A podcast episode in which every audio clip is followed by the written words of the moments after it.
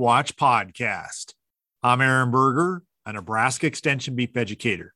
For today's Beef Watch podcast, we're going to be discussing an article from the May issue of the Beef Watch newsletter titled, What Are My Options When I'm Out of Grass?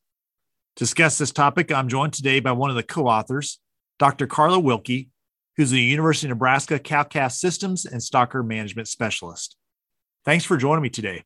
Thanks for having me. Dr. Wilke, as we record this podcast, we're sitting here at the end of April, 1st of May, and drought has got a firm foothold across much of the Great Plains. In fact, we're seeing a lot of situations where people are looking at pastures and thinking if we do turn out, it's going to need to be delayed, or we may not even have the option of turning out onto grass. With that in mind, what are some things producers need to think through as they think about what their options are if they're not going to be able to take cattle to grass?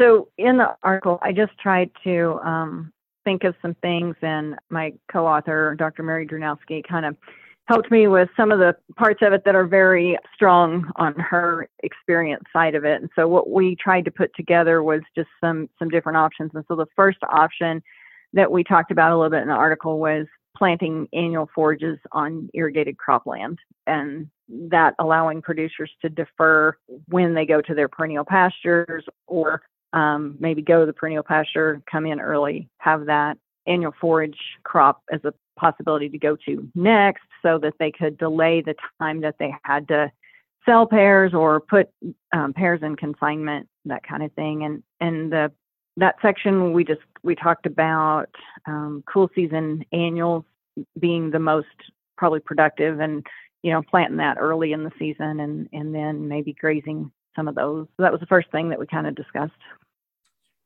So as we think about things like that, obviously we're at the point now where something like oats, spring triticale, we're starting to get a little bit late to plant those. Still could, uh, could still have that, but we also may be looking more towards a summer annual, those going in late May, early June, grazing starting those uh, early to mid July. So those are kind of some options available from an annual forage standpoint. So you also talked about feeding supplemental feed on pasture. Uh, walk through with us a little bit the thought process there. How would you utilize that? Where would you utilize that? What would be some things to be aware of if you're going to try to take cows to pasture still, but provide some supplemental feed on pasture? So, University of Nebraska has done some research on putting together a mixture of really poor quality roughages like uh, residues, cornstalk bales, or wheat straw, and grinding those and mixing them with wet distillers, and then feeding that on pasture to try to fill the gut a little bit and reduce the amount of grass that the cattle consume when they're out on the pasture.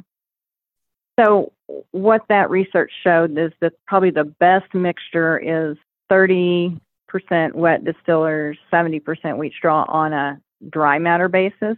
And that kind of actually comes out to about 50 50 on a as is basis. And um, so then they can feed that, and it'll only replace like a pound of dry matter of that mixture will only replace half a pound of what they go out there and graze because they're going to chase some grass. But it can stretch your pasture. It's it's not a means of um, leaving them out there on that pasture and feeding that the whole summer because they're going to continue to overgraze the pasture. And it's not really a good plan to implement when producers realize this pasture needs these cattle off. So, you know, I could do this now. It's, it's really something you got to do early on and then be prepared to just leave them out there a little longer than you could if they were not being supplemented, but it's you got to be really careful and watch the pasture because you can still overgraze the pasture. Is my point. And really, this has application in my mind more eastern Nebraska, where we're talking introduced species, mm-hmm. smooth brome, things like that. Probably not a great option if we're thinking about sandhills rangeland. Is that correct? And that may be particularly true because if it's really dry, you know, and the sand is kind of powdery, that kind of thing, you know, you need to be kind of careful. But um, but I think it can get you maybe a few more grazing days. But the other thing that's going to be a real issue for producers, especially as you mentioned, like the sandhills, is the freight costs on getting some of those things up there because they aren't going to be very close to an ethanol plant. They're not going to necessarily be very close to wheat straw or corn stalk bales. You know, they're going to be closer to like meadow hay. And when they tried to use the meadow hay on that research, they only got like 0.22 pounds of replacement because um, you just don't get the bulk in the rumen.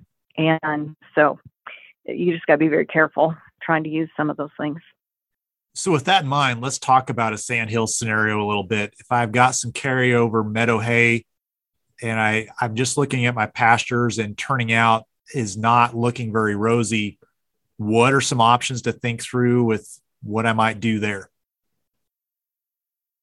Uh, for feeding like the hay in the um, the winter ground, winter feed ground.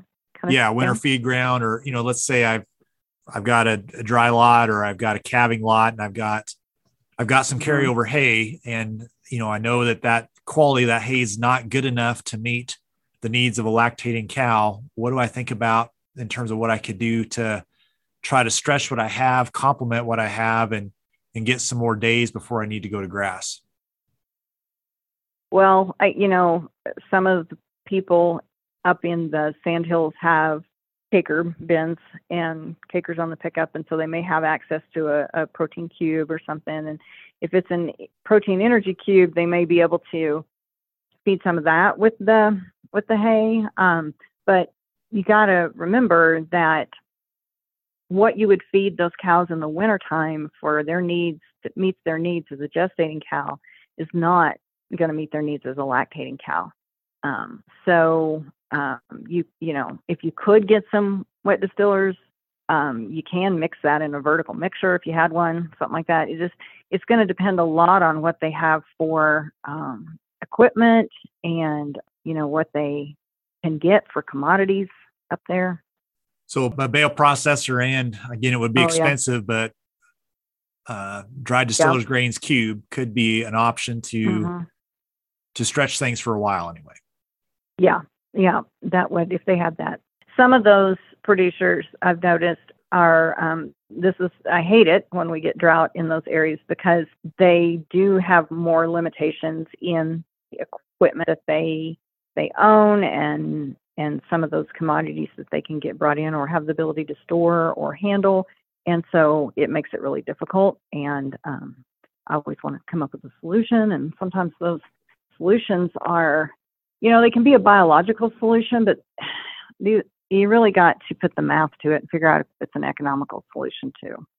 So let's talk about the economics just a little bit right now. And as we look at current commodity prices, as you start to think about formulating a diet that's going to meet the needs of a lactating cow at current market prices for feeds, what's a ballpark number we're looking at in terms of cost per head per day for feed?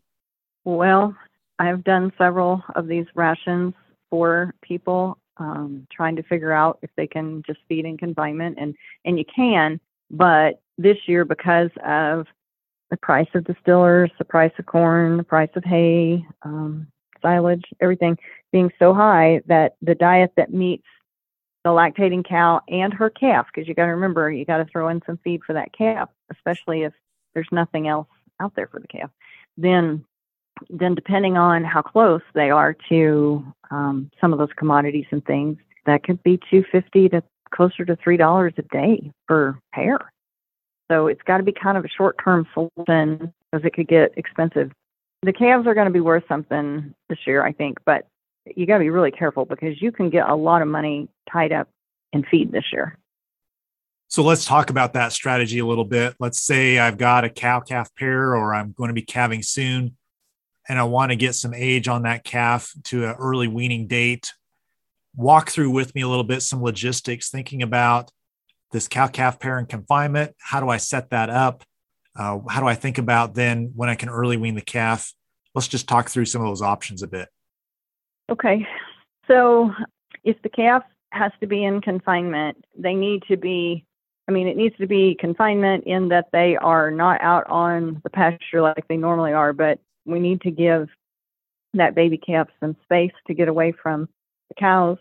Um, we can have a pathogen load in that baby if he's um, too tight in there with everybody's cow and, and the calves are hanging out under a, a little shed together, you know, and defecating in there, they can they can share some pathogen loads. And so we need to make sure that even though we're feeding in confinement, that we've got some space for that calf. And if there's any way to make him a little area where he can go under a gate or through a vertical creep gate or something to have some space away from cows.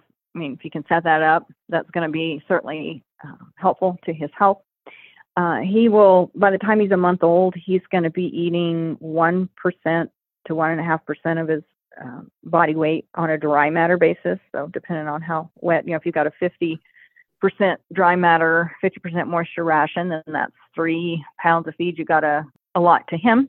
If you can allot him a space where he has his own feed and the cow can't get to it, um, that can be very useful, but that can be like, that can mean running the feed truck twice because you may be getting him a better quality diet than what you're feeding the cows and you know like with some hay and a little bit of corn and some distillers especially distillers that baby calf is going to need some some good rumen undegradable protein for for growth. So it'd be good if we could get that in his diet. If there's a shortage of things you know maybe we want to make sure we get needs met first.